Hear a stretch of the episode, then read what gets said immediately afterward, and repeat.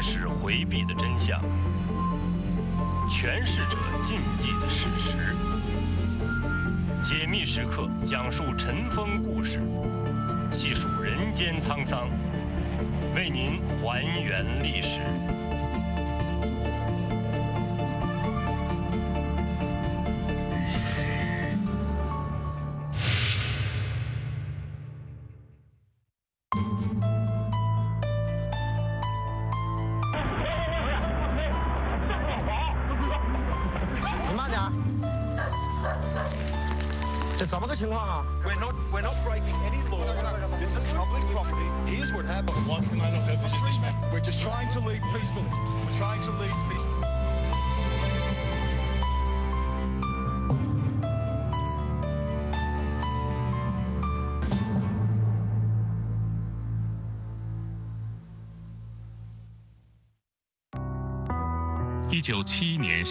十二日，陈光诚出生在中国山东临沂东施古村。这是他童年时唯一的一张照片，那时他只有几个月大，还是一个视力健全的孩子。我的失明是在我五个多月的时候啊，一场高烧导致的。那个时候我父亲不在家，我母亲呢还要到生产队去挣工分，没有那么多时间来管我，所以几天以后呢，就会发现我的眼睛被烧坏了。那个时候我剩的一点残存的记忆呢，也只能可能是能看到光。如果把这个东西放到我的眼前的话，能分辨出什么颜色啊？看树呢，也是一片绿绿的，啊，分不清叶子。啊，人一看起来也只是一个影子。陈光诚在家排行老五，上面有四个兄弟。村里人都知道陈家有个五瞎子，没人能够想到这个双目失明、不起眼的男孩，日后将成为陈家走得最远的一个。他的名字将为全世界所知。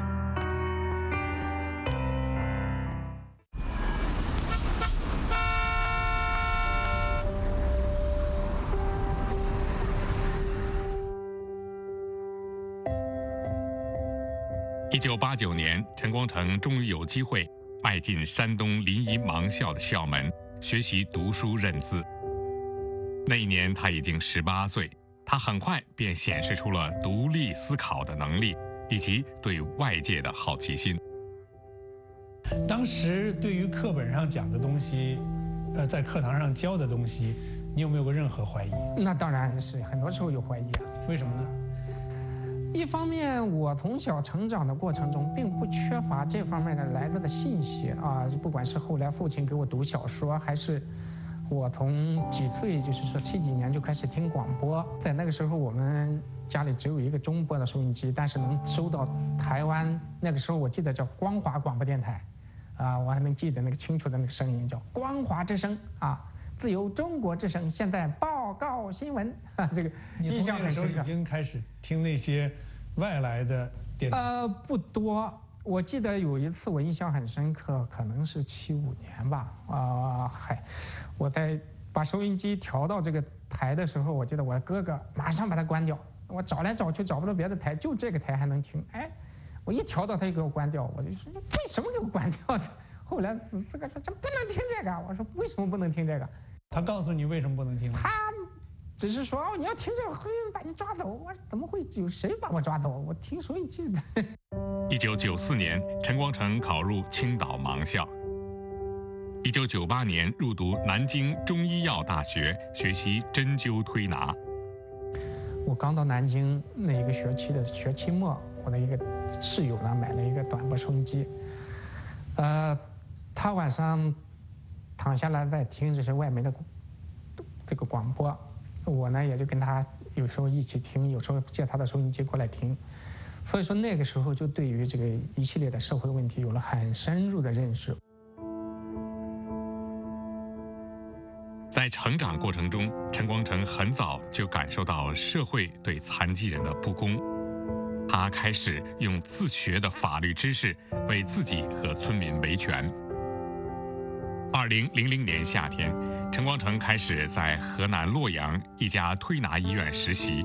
他回忆说，找他看病的大都是些政府官员和企业老板。一年后，他毕业回到老家，被分配到沂南县中医医院工作，但是他没有去上班。我为什么做完了没去做医呢？也有没去行医，也有这个原因，就是说，呃，有句话叫“上医医国，中医医人，下医医病”嘛。所以说，我觉得那个时候可能真正的问题，呃，不是在于解决这些人的，呃，身体上的问题。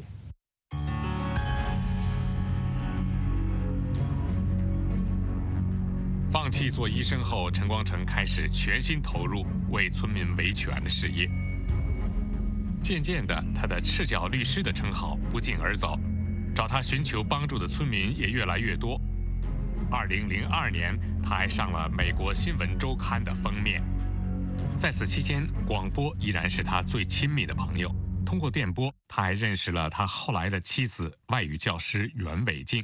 二零零三年，他们不顾家人的阻挠结婚，同年生下了一个男孩。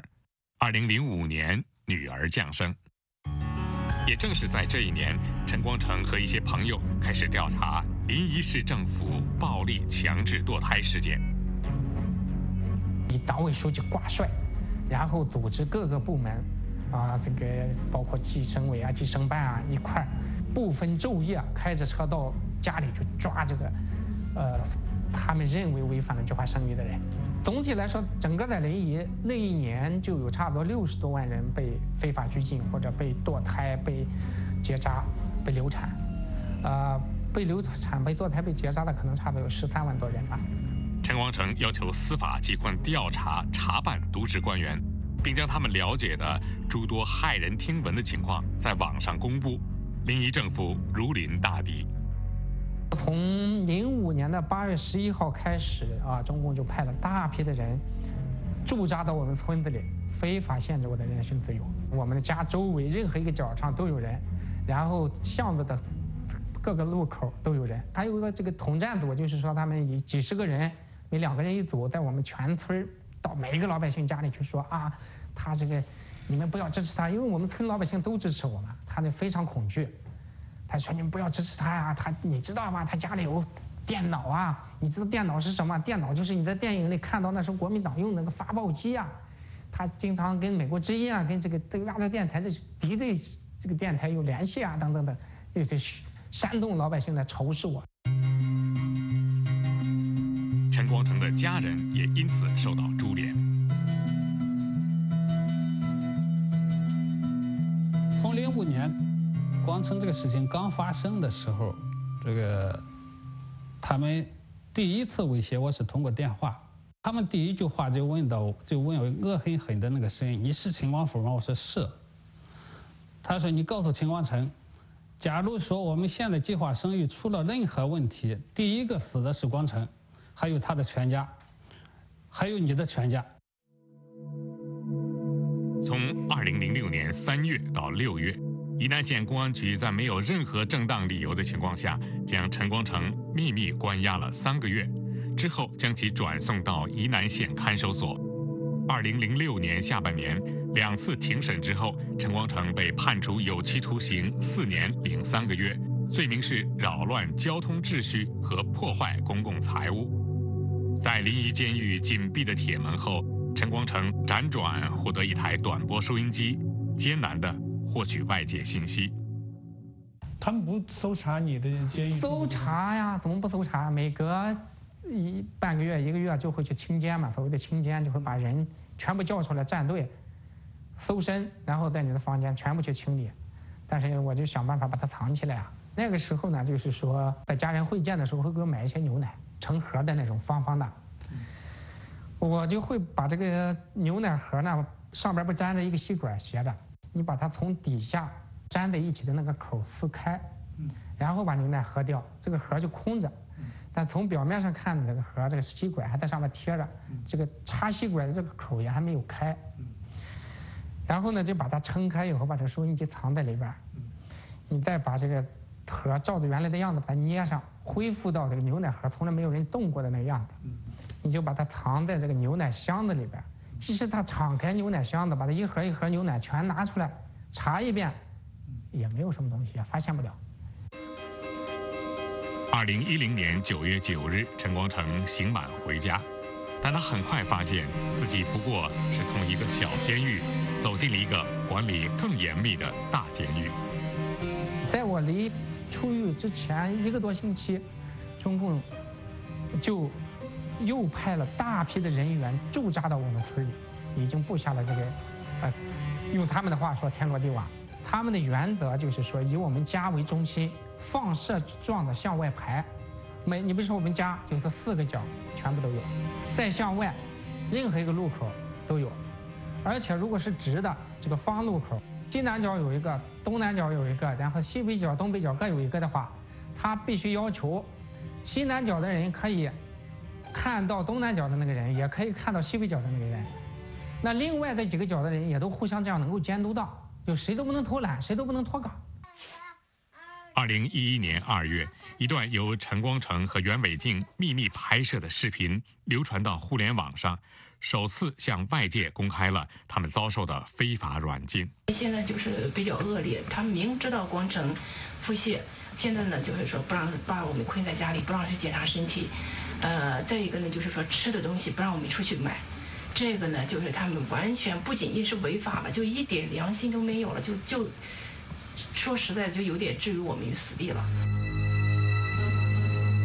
随之而来的是严厉的报复。他就冲进去以后，就把我已经打翻在地，都是一群这个壮汉，实际就是公安嘛，就是一男公安，还有这些干部，然后就拿被子来把他蒙在地上，在天津的在地上院子里，然后几个人站在被子周围踩着，踩在被子上。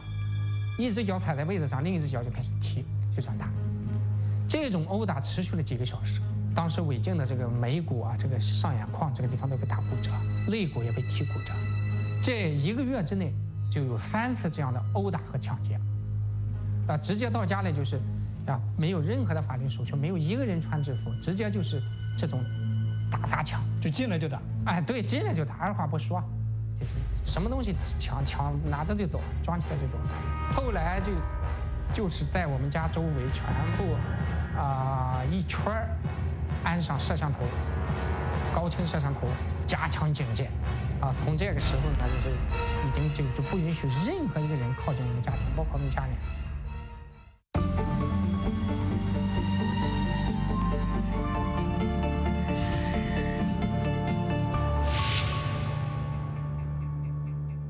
说实话，我从回到家里被软禁，很快我就想，我必须逃出去。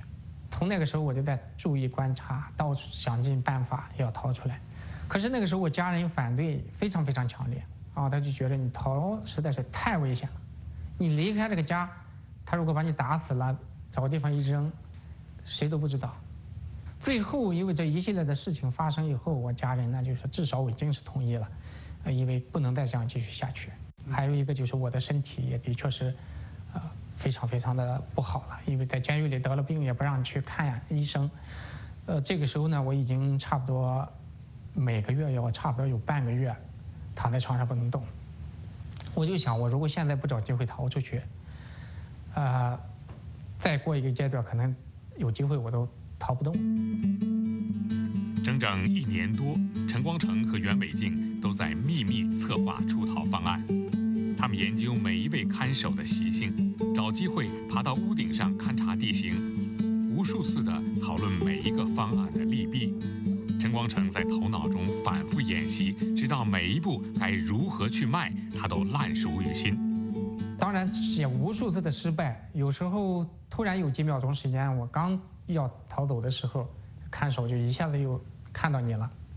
那我就只好假装着去看一下我的院子里的菊月季花长得怎么样啦，或者说我假装到，呃，自来水那儿去弄水洗洗头之类的，就蒙混过去了。这样无数的失败，也包括当然也包括我们打算挖地道逃出来，最后被中共发现了，就把地道给填起来。还真挖了，真挖了，挖了多远？两米多吧。哟，这是什么？可是告诉妈妈是什么东西呀？馍馍，馒头是不是啊？大馍馍。不断的等待，不断的寻找机会，终于，二零一二年四月二十日上午接近十一点的时候，机会来了。那一天呢，正好就以这个几秒钟的时间，他们出去倒水啊，这个稍微有点松懈的时候呢，我就迅速的躲到了一个我们家的一个角上，他们看不到的一个地方，然后在那稍作停留，后来就。翻越了我们家的第一道墙。你这个墙有多高？第一个墙倒不是很高，第一个墙可能有两米多高。从我们家到第一个邻居家的这个这个这个墙，啊，因为我们那边都习惯有一个平房嘛，平房都有楼梯，所以说往上爬那不是很困难，只是往下下有一点困难。当我翻越过这个邻居家的院子，刚刚爬到他平房的那个楼梯上的时候，就听我这个邻居一推大门进来了。哎呦，我说坏了。以后我就赶紧爬到他的平房顶上，就仰面躺在他平房顶上，那样他就看不见嘛。我就要从他这个你房子的后面下去嘛，这个他这个东平房的后面下去。东边的那个墙是比较高的，可能要超过四米多高。嗯。所以我就慢慢的就用手扳着这个，把一个手挪下来扳着这个墙缝，再把手挪下来，慢慢的往下下。啊，就在快要下到底还差一米多高的时候，因为我的体力不支嘛，就一下掉下去。那我就赶紧，呃。爬着走到另外的一个地方，因为就在南边就是看守的一个据点啊。他如果站起来一看就看到我，所以我就快点往那跑。我知道事先知道那个地方有三个猪圈，呃，我就赶紧的，本来有个门我可以进去，后来我发现没有这个门我就只好从那个猪圈墙上跳进去，赶紧躺在猪圈里，然后靠着墙，哎呀，仔细的听到外边的看守的一个一个的在说话呀，在看这个手机短信啊，在打火机啊，那动静我都听得清清楚楚的。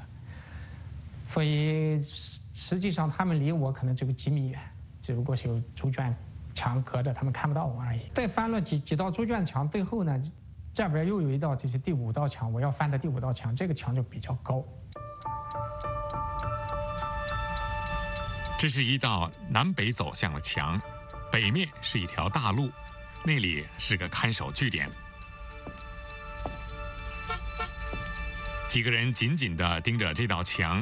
使得这里几乎成了一个不可逾越的关卡。这时，陈光诚突然想到，早上他曾听到村里的拖拉机出去干活，他知道看守通常会挪一下椅子给拖拉机让路，这几秒钟的时间就是他的机会。他静静地等待着拖拉机收工回村的时刻。我一直等啊等啊，等到那天晚上六点多的时候，这个拖拉机就远远的听到从东南方向来了，我就想我要做好准备。然后等拖拉机从越开越近，越开越近，开到东边，然后转弯向西，快走过来的时候，哎，这个人就拿着凳子，因为很清楚，他一拿凳子，然后躲到西边就听得很清楚。我想快点，然后就赶紧翻越这个墙，然后一下他骑上去以后，赶紧跳过去，跳到那边，要不然拖拉机一过去，他一回来，你你。就就麻烦了，也就是在这个瞬间呢，我跳下去的时候，因为这个墙是以前的房子的墙倒掉了，底下有一些那个石头，大块的石头，有的像葫芦那么大，有的像茶壶那么大。那我我跳下去以后，正好这一只脚先着地嘛，这个这个脚一下子就摔在那个石头上，当时我就感觉一阵钻心的剧痛，哇！一着地我扑通就躺在地上了，一点儿也不能动。我当时真的是很纠结，我就想，哎呀，既然老天让我成功的逃到这个地方。啊，这个地方可能离我们家差不多，呃，有一百一百多尺了。那么为什么又让我把这个脚又摔伤了？你说，本来就看不见，就是非常非常的困难。可是现在又剩下一只脚，我怎么走？那个时候真的是很，哎呀，心里很难受。但是也也知道，必须前进，没有任何后退的可能。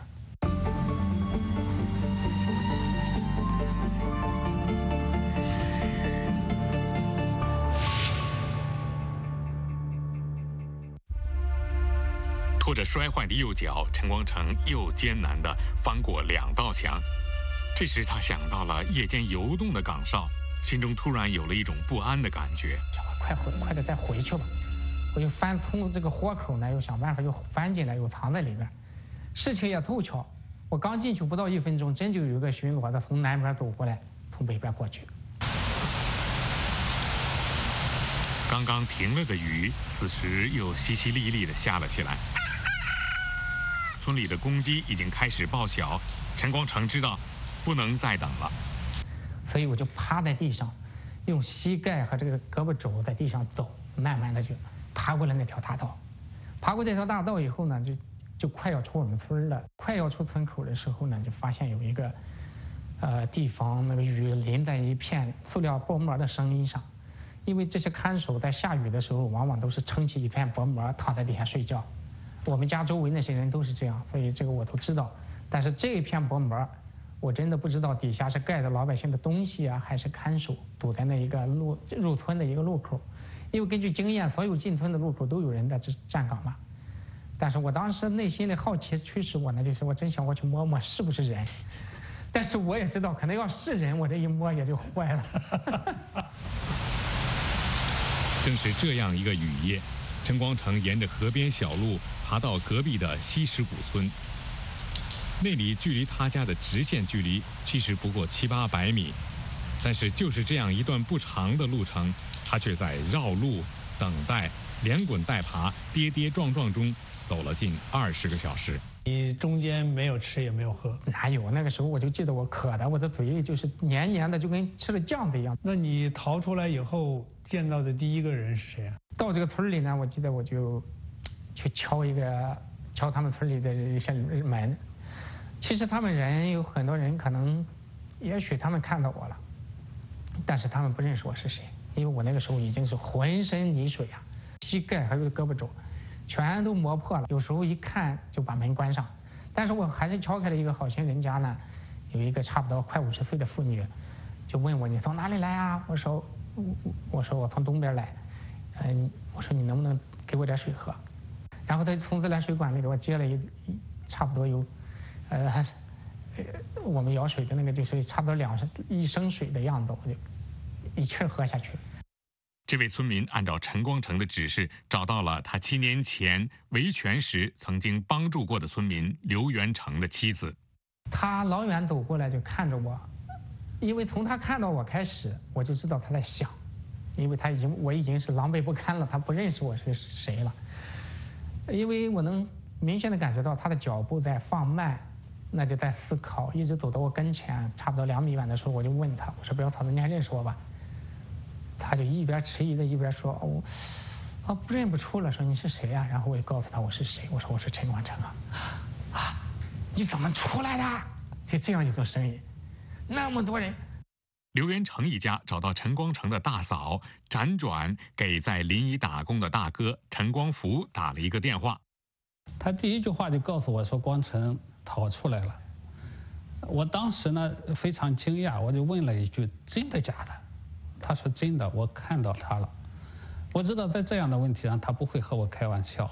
哎，我就说现在在哪？他说在西石谷刘元成家里。我说好，这个消息我我知道了，你不要再对任何人讲。接到了这个电话以后，您做了什么？我第一个联系的呢是那个南京的何培荣，我在第一时间给他发了一个信息，也没有直接说，因为我怕这个邮箱也不安全。”我就说那只鸟儿飞出牢笼了，怎么想法把它捉住？呃，我相信呢，当他看到这句话以后，肯定是指的是光生逃出去了。但是呢，等了一段时间，他没没有给我回复，我就认为他可能忙看不到这个信息。呃，然后呢，我又这个出去这个买了一个新的电话，买了个新的电话卡，给郭玉山打了一个电话。郭玉闪，北京大学政治经济学硕士，非政府组织船只型研究所创始人。二零零五年，曾经和陈光诚一道调查临沂计划生育侵权案。我告诉他，我就说这个第一句话，我就说光诚逃出来了。他当时呢，也是呃，就是说不太相信，也是第和我一样，第一句话问的是真的假的。我说真的，你大嫂看到了。他说那好，这个。呃，他想了一下，不过想的时间不长，就告诉我，他说，我明天下午呃会呃赶过去，你在我们到之前一定想法保证他的安全。第二天，二十二号，我从临沂就想法回到家，因为我要和郭玉山约定，我们到蒙阴嗯汽车站去碰头接头。我本来想让别人想法去通知光城，让他做一下准备。然后呢，就是说天黑的时候，呃，过去接他。但是呢，别人都不愿意传递这个消息。你找了人，别人不愿意去。对，找了几个人？呃，就找了，就是我老三，光成的三哥。嗯。他当时呢，听到这个消息以后呢，他的我感觉他的也是比较矛盾，既高兴也有点 就说是害怕。高兴的呢是光成被他们软禁这么长时间，现在终于终于逃出来了。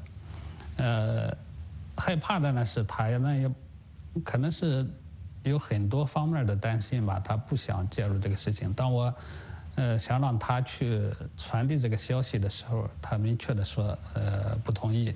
我就和老三一起去见到了那个，就是光成的三嫂，他呢也不愿意去，我就没办法，又到了另外一个村，找了一个兽医。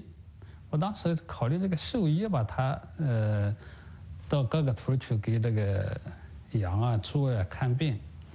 让他去传这个消息应该比较好，他就找一个理由，就是谁家的羊病了，他去给他看一下那个呃病。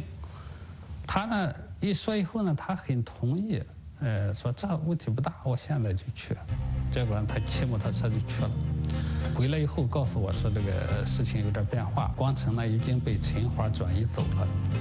陈华是陈光诚的侄子。四月二十二日一早，他被带到刘元成家，见到了陈光诚。我就跟陈华说：“我说你快点让我出租车，先把我送出山东。”陈华说：“你不知道啊，外边有多紧张，车站、码头、火车站都有他们的人，你根本就不能别打算。”我说：“你先出山东再说。”然后，所以我就让他去找，结果他就出去找这个出租车，找了他的一个朋友。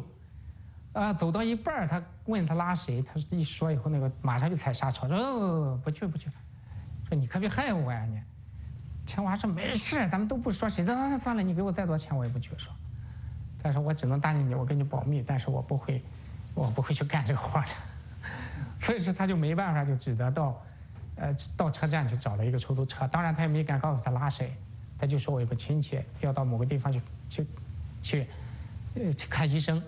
那么，就假借了这样一个机会呢，他就找了这样一个出租车过来，大概在十点多钟的时候，把我给带出去了。这个出租车并不认识你，因为我们担心他认出来，就袁成呢，就袁成的就冲了一壶水，让他跑到屋里去喝水，然后陈华就从另一个屋里把我用一个我逃出来的时候完全湿掉的那个褂子蒙着我的头，把我带到车上，我就在后座上趴下来。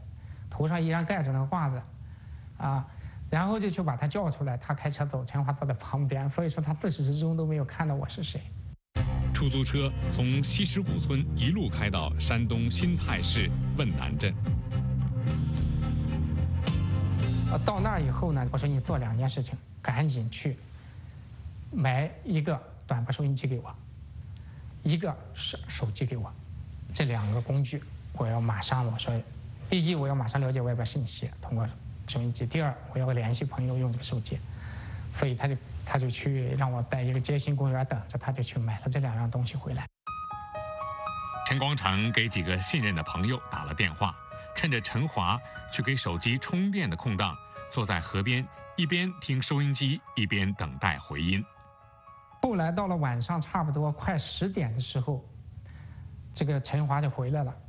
回来，但是他不知道我在哪儿了，他就在喊我，喊我说：“我说啊，哦，我说，我说，我说我在这儿。”然后他们过来以后就说：“说快点，这个北京的朋友来接你了，快点换衣服走。”我谁？那个时候大哥就过来说：“郭玉山从北京来了。”啊，我一下子就觉得很很快。然后玉山就过来，这个时候我们就抱在一起。哎呀，我说玉山兄弟，我们这一分别就是七七年了，啊。呃，当时他就说：“那快点，戴上帽子，换衣服，我们走。”在夜幕的掩护下，他们开着车一路向北京疾驶而去。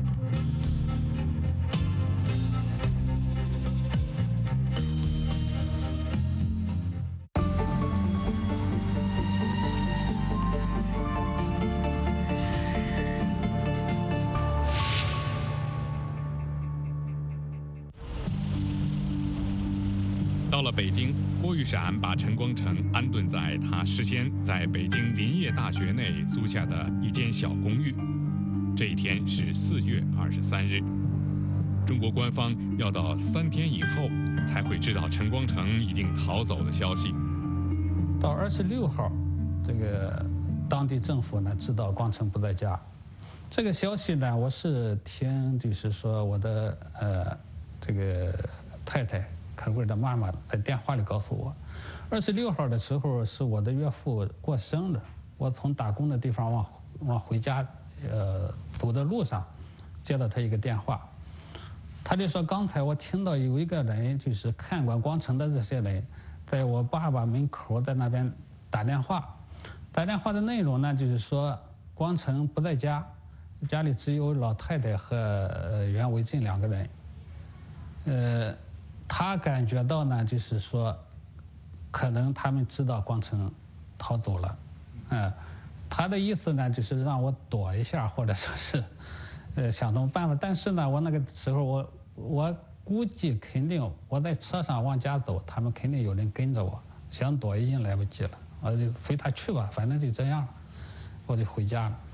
回家以后，白天相安无事，到了夜里的时候呢，过了零点，呃，过了这个十二点以后，就是二十七号的凌晨了，他们就翻墙打开房门，把我呃抓走了。就在四月二十六号这一天，陈光诚的妻子袁伟静也从家中被带走，在附近的一个宾馆里关了三天，接受严厉审讯。在北京的陈光诚对于这一切毫不知情。几天来，他一直在录制一段秘密视频。敬爱的温总理，好不容易我逃出来了，网上所有的流传。以及对林怡实施对我实施暴行的指控，我作为当事人，在这里向大家来证明，那都是事实。此前，陈光诚的境遇已经引起美国政府的高度关注。二零一一年十一月二日，美国国会中国问题执行委员会曾举行听证会，呼吁中国当局停止迫害陈光诚。Enough is enough.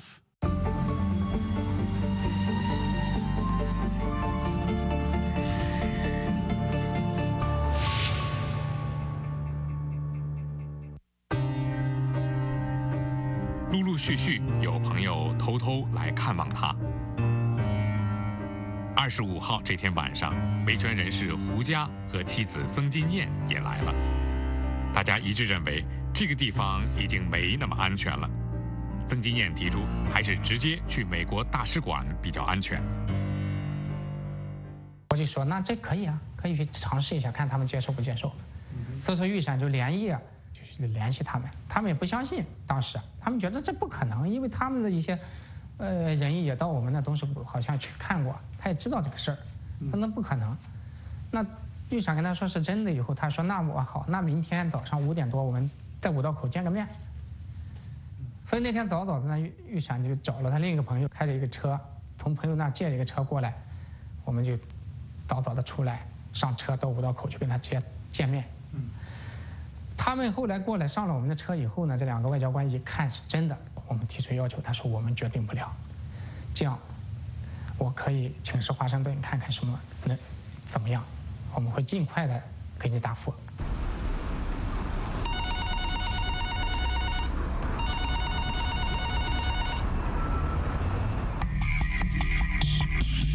四月二十六日中午十二点左右。陈光诚和同伴们得到美国大使馆回复，华盛顿同意了。双方约定下午一点再在五道口见面。这时，他们发现自己的车已经被国安盯上了。一上车，那四辆特务车就跟上了，紧咬着我们的车。所以我们一开车呢，就跟使馆的人联系，使馆的人就开车跟着我们。他就根本就靠不上我们的车，就说。这四辆国安的车就紧盯着我们的车，使馆的车就被隔在后边，就连两个车靠在一块都根本靠不上。想把他们甩开，他们就紧咬着使，他们紧咬着我们的车，使馆的车紧咬着他们的车，我们就开始追车赛。一番周旋后，陈光诚的朋友们看准一个时机，搀扶着他飞快地钻进了美国大使馆的车。一上车，然后这公使就一把拉拉进来，始终握着我的手，就告诉我没事了，现在安全。这个王公使就说马上开车回大使馆。这个司机很娴熟，就在北京就全速往前跑，啊，这个后来这个公使就说不行，不能这样跑，说这，那他你就正常的开，啊，如果被拦下来麻烦更大，所以我们就正常的速度这样开，那两辆车就一直咬着我们，整个差不多一个小时的路程一直是这样，一直开到这个使馆的门口，我们当然他们事先，呃，就是说。王公是坐我这边，另外一个外交官坐这边，在副驾驶座上还有一个朋友，我不认识，他也没有介绍他是谁，他始终在接电话。这个，反正其中在电话里我就听懂了一句话，就是说那个时候可能是有人打电话来问什么进展怎么样，我就记得那外交官说，in the car，就是这句话，在车上。哎，在车上，我我我就知道可能是有人在问。什么情况？那个使馆大门开了，你们你们就进去。对，大门开了，我们就进去了。然后呢？然后他就带我这个王公使就带着我一直走到这个海军陆战队的那个楼，呃，把我带到三楼上面有一个，啊，有点像小标准间的这么一个房间，啊，他准备好了一些被子啊，什么东西就铺一下，我就我就在那儿暂时的安顿一下。你是跟他们谈你要到美国来吗？没有，我没有。你说什么了？我当时就跟他谈，我就是说要求。他们出面跟中共谈判，来保护你。对，对于这些年来中共犯下的罪行，呃，使馆怎么说？这些事情呢，他们会跟华盛顿汇报。那么接着回来，他们告诉你什么消息呢？这个王公使出去汇报以后，后来回来呢，就告诉我说，看着就非常高兴嘛，就是那种，就告诉我说，还是华盛顿告诉我们，只要我们能做的，全力支持。啊，我说那非常感谢。嗯，我能看得出来，每一个知道这件事情的人。在那个房间里跟我见面的这些人，他们都非常兴奋，他们似乎在，在觉得自己在做一个非常非常正确而且重要的事情。四月二十七日，陈光诚进入美国大使馆的第二天，时任美国驻华大使骆家辉缩短了假期行程，提前返回使馆。一回来就去我房间了，跟王公室去我们一起，哎，谈话。那他主要说的是什么？他当然就是关心我的身体了，就是让我。注意修养，注意这个吃的东西还适不适应啊，习不习惯啊，还有什么需要啊，这样的一些问候性的、礼节性的。但是就在那天晚上，陈光诚感到使馆人员的态度发生了微妙的变化，从开始的热络变得疏远起来。当然，这个事情后来我很快就知道了为什么变。那么就在那一天早上，白宫。管国家安全的这些人就在一起开了一个会议，当然是奥巴马召集的了，这个总统、副总统都在一块儿。他们就提出了一个，就是说不能因此影响中美关系，不能让中共生气，不能让中国不高兴。嗯，我听到这个消息，我感到非常非常的意外，啊，这不是我印象当中的美国。当时距离预定五月三日在北京举行的美中第四轮战略与经济对话，只剩下几天时间。美国时任国务卿希拉里·克林顿也将很快抵达北京。到了二十九号的中午呢，助理国务卿坎伯就分管亚太事务那个就去了，跟我们有一个会，中午差不多一个多小时的会。在这个会上呢，他就清楚地提出来，就说。我们要跟中共谈判，我们上午已经谈过一次了，啊，我们会给他提出来要求，比如说，呃，要求他们这个保障你的权利，而且要把这些要求呢写进我们两国的外交协议里。呃，当时他说希望我能帮他个忙，我就问他什么忙，他说你要给韦京打一个电话，告诉他们，让他信任我，我们如果可以的话，今天晚上我就会派使馆的车去把他接来。到这个时候，什么还都是积极的。他说：“当时这个时候，这个事情呢也比较紧急，必须在二十六到二十四到三十六个小时内解决。在这个时候呢，这个 Harold 就是这个也国务院的助理国这个顾问、法律顾问，又拿出来一封信给我。这个信是美国纽约大学校长亲自签的，就是邀请我到他们上海的纽约分校去读书三年。他们也在这段时间也再三的问我，你想不想去美国？”我说我不想去美国，希望着美国大使馆、美国政府向中国政府施压，来让中国政府，不管是哪一级政府，尊重中国公民的权利。这个算不算是挟洋自重啊？那我觉得不算，因为这个所谓的本与洋本身就是自己画出来的一个界限。现在这个社会已经到了这种全球化了，啊，任何的一点事情，就是说你都不能以狭以一个狭隘的区域来来理解这件事情了。任何不公的事情发生，跟任何的其他人都有直接的关系。那这个有没有说你希望外国政府干预中国的内政？内政在两千多年前孔子就有定义：政者正也，啊，子帅以正，孰敢不正？是吧？政治你必须是正确的，你自己正确的话，谁还敢不正确？那么这个我把它定义为叫内邪，邪的话就人人都有有权去管理，人人都有权得而诛之。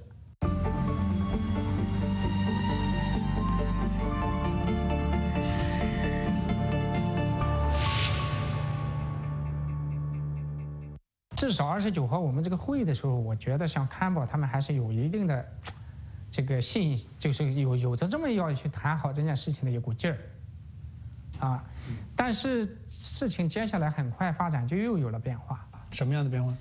他们实际上是从二十九号开始跟中共谈，谈到三十号上午，到了下午，基本上他们就已经有了。他们之间的一个协议，而没有我的一个掺和我们我的想法的一个协议。啊，那天上午他们去跟中方谈过以后呢，也就下午他就跟中方一起到长安医院去看了给我准备的病房，而这个时候我都一无所知。三号的晚上，我就发现他们好像是就这个语调上各方面就有点变化，就有点很着急，就是急着让我赶紧离开使馆。啊，这个原因我想很清楚，就是到了三十号的晚上，这个白宫又举行了第二次会议，要求他们全部参加。啊，全部参加以后呢，我想这个时候可能就已经不是二十七号晚上那个会议了，就是不能伤害中美关系，而是要快点结束这件事情。五月一号，骆大使还有他的翻译，还有另外一个人，就拿着摄像机到我的房间，啊，很正式的跟我说：“啊说陈先生。”我们什么都准备好了，你要跟我们一起走吗？我说我没有得到任何的承诺，我不会跟你们走，我不答应。骆大使一听我拒绝，马上转身出去了。说实话，这个在这个过程中，骆大使并没有难为我，啊，然后就出去，出去以后，后来一直到下午，这个中共就等不及了，打电话到使馆问怎么样？怎么样？你们给他谈条件怎么样？然后就中共使馆就这个美国使馆直接跟答复说。陈先生不接受你们的条件，为什么？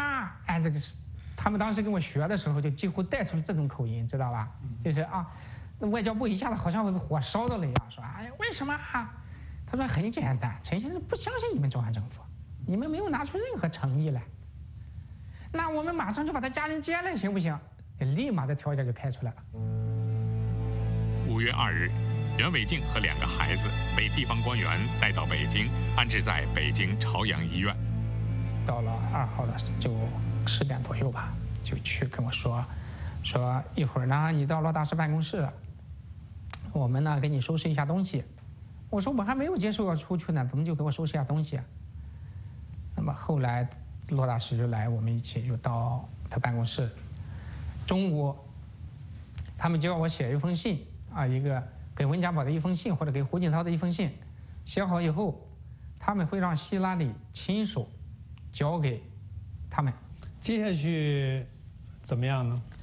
后来他们就又一轮的给我施压，那意思就快点走。现在还有这二十分钟，过了这个时间，中方就有撕毁合同。到那个时候，我们就谁都没办法。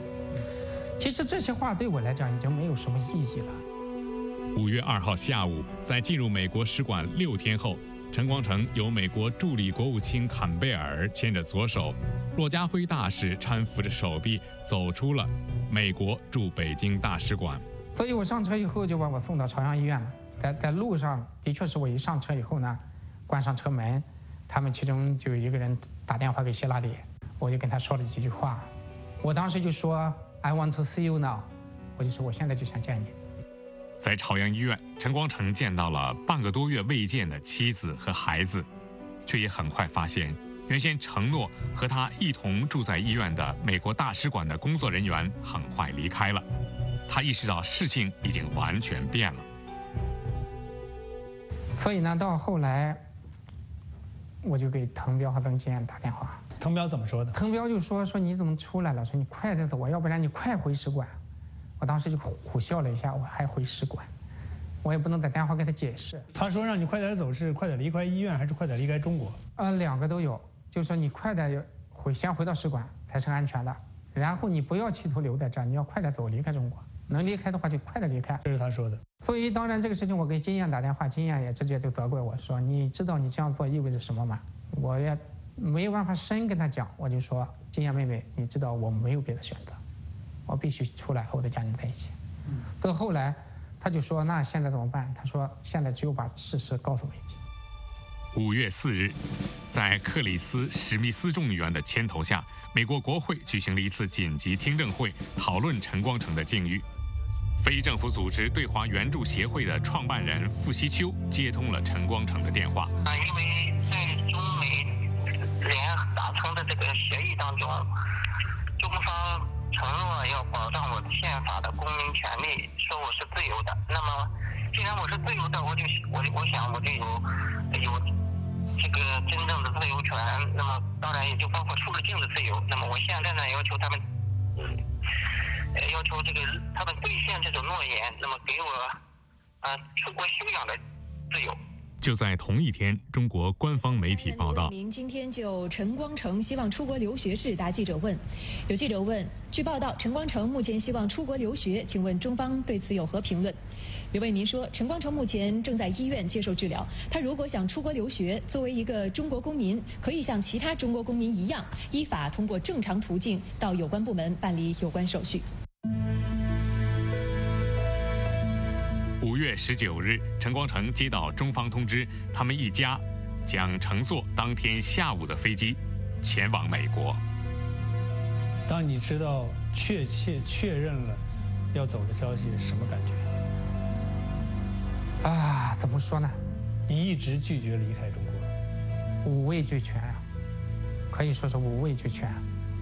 我觉得这是真是非常非常的苦涩，我是不得不离开。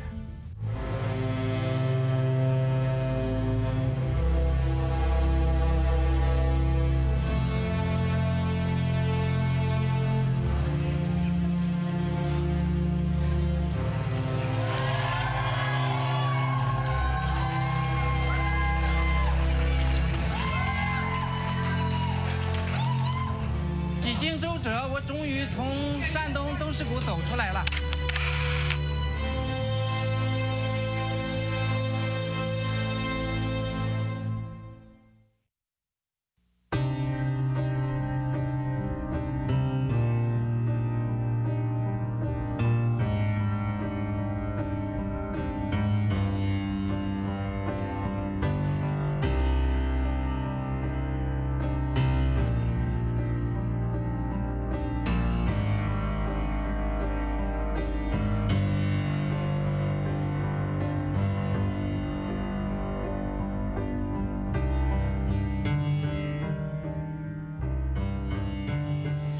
九十年代开始就进行维权，一直到两千一二年。嗯，呃，这个过程中呢，遇到过很多的波折，受到过很多的压力，有的时候压力是非常非常的巨大，包括你妻子的家庭的压力。嗯，有没有任何的时候，你感觉到说要退出去？没有，因为这做维权不是不是一种。不是一种，怎么说呢？它就是一种很自然的条件反射。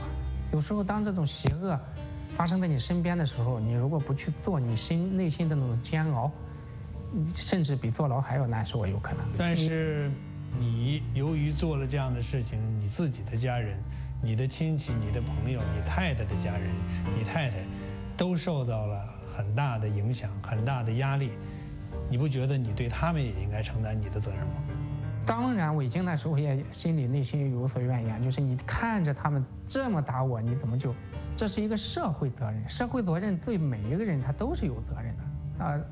所以说，这种社会不公的存在，除了他会让每一个人都感受不公以外，同时每一个人也有义务来纠正这种社会的不公。呃，看到社会不公的人，我相信是很多的，啊，和这个不公进行争斗的人，可能也是有一些，像您做出的这样的争斗和得到的这样的结果，可能是很少数。您和您认为您和别人有什么不同？我不能确切的说到底有什么不同，我只是觉得这种当这种社会不公发生在你面前的时候，就是不能够视之无见，你无法视之无见。啊，这种呃，如果你总是视之无见，这种不公迟早就会落到你头上。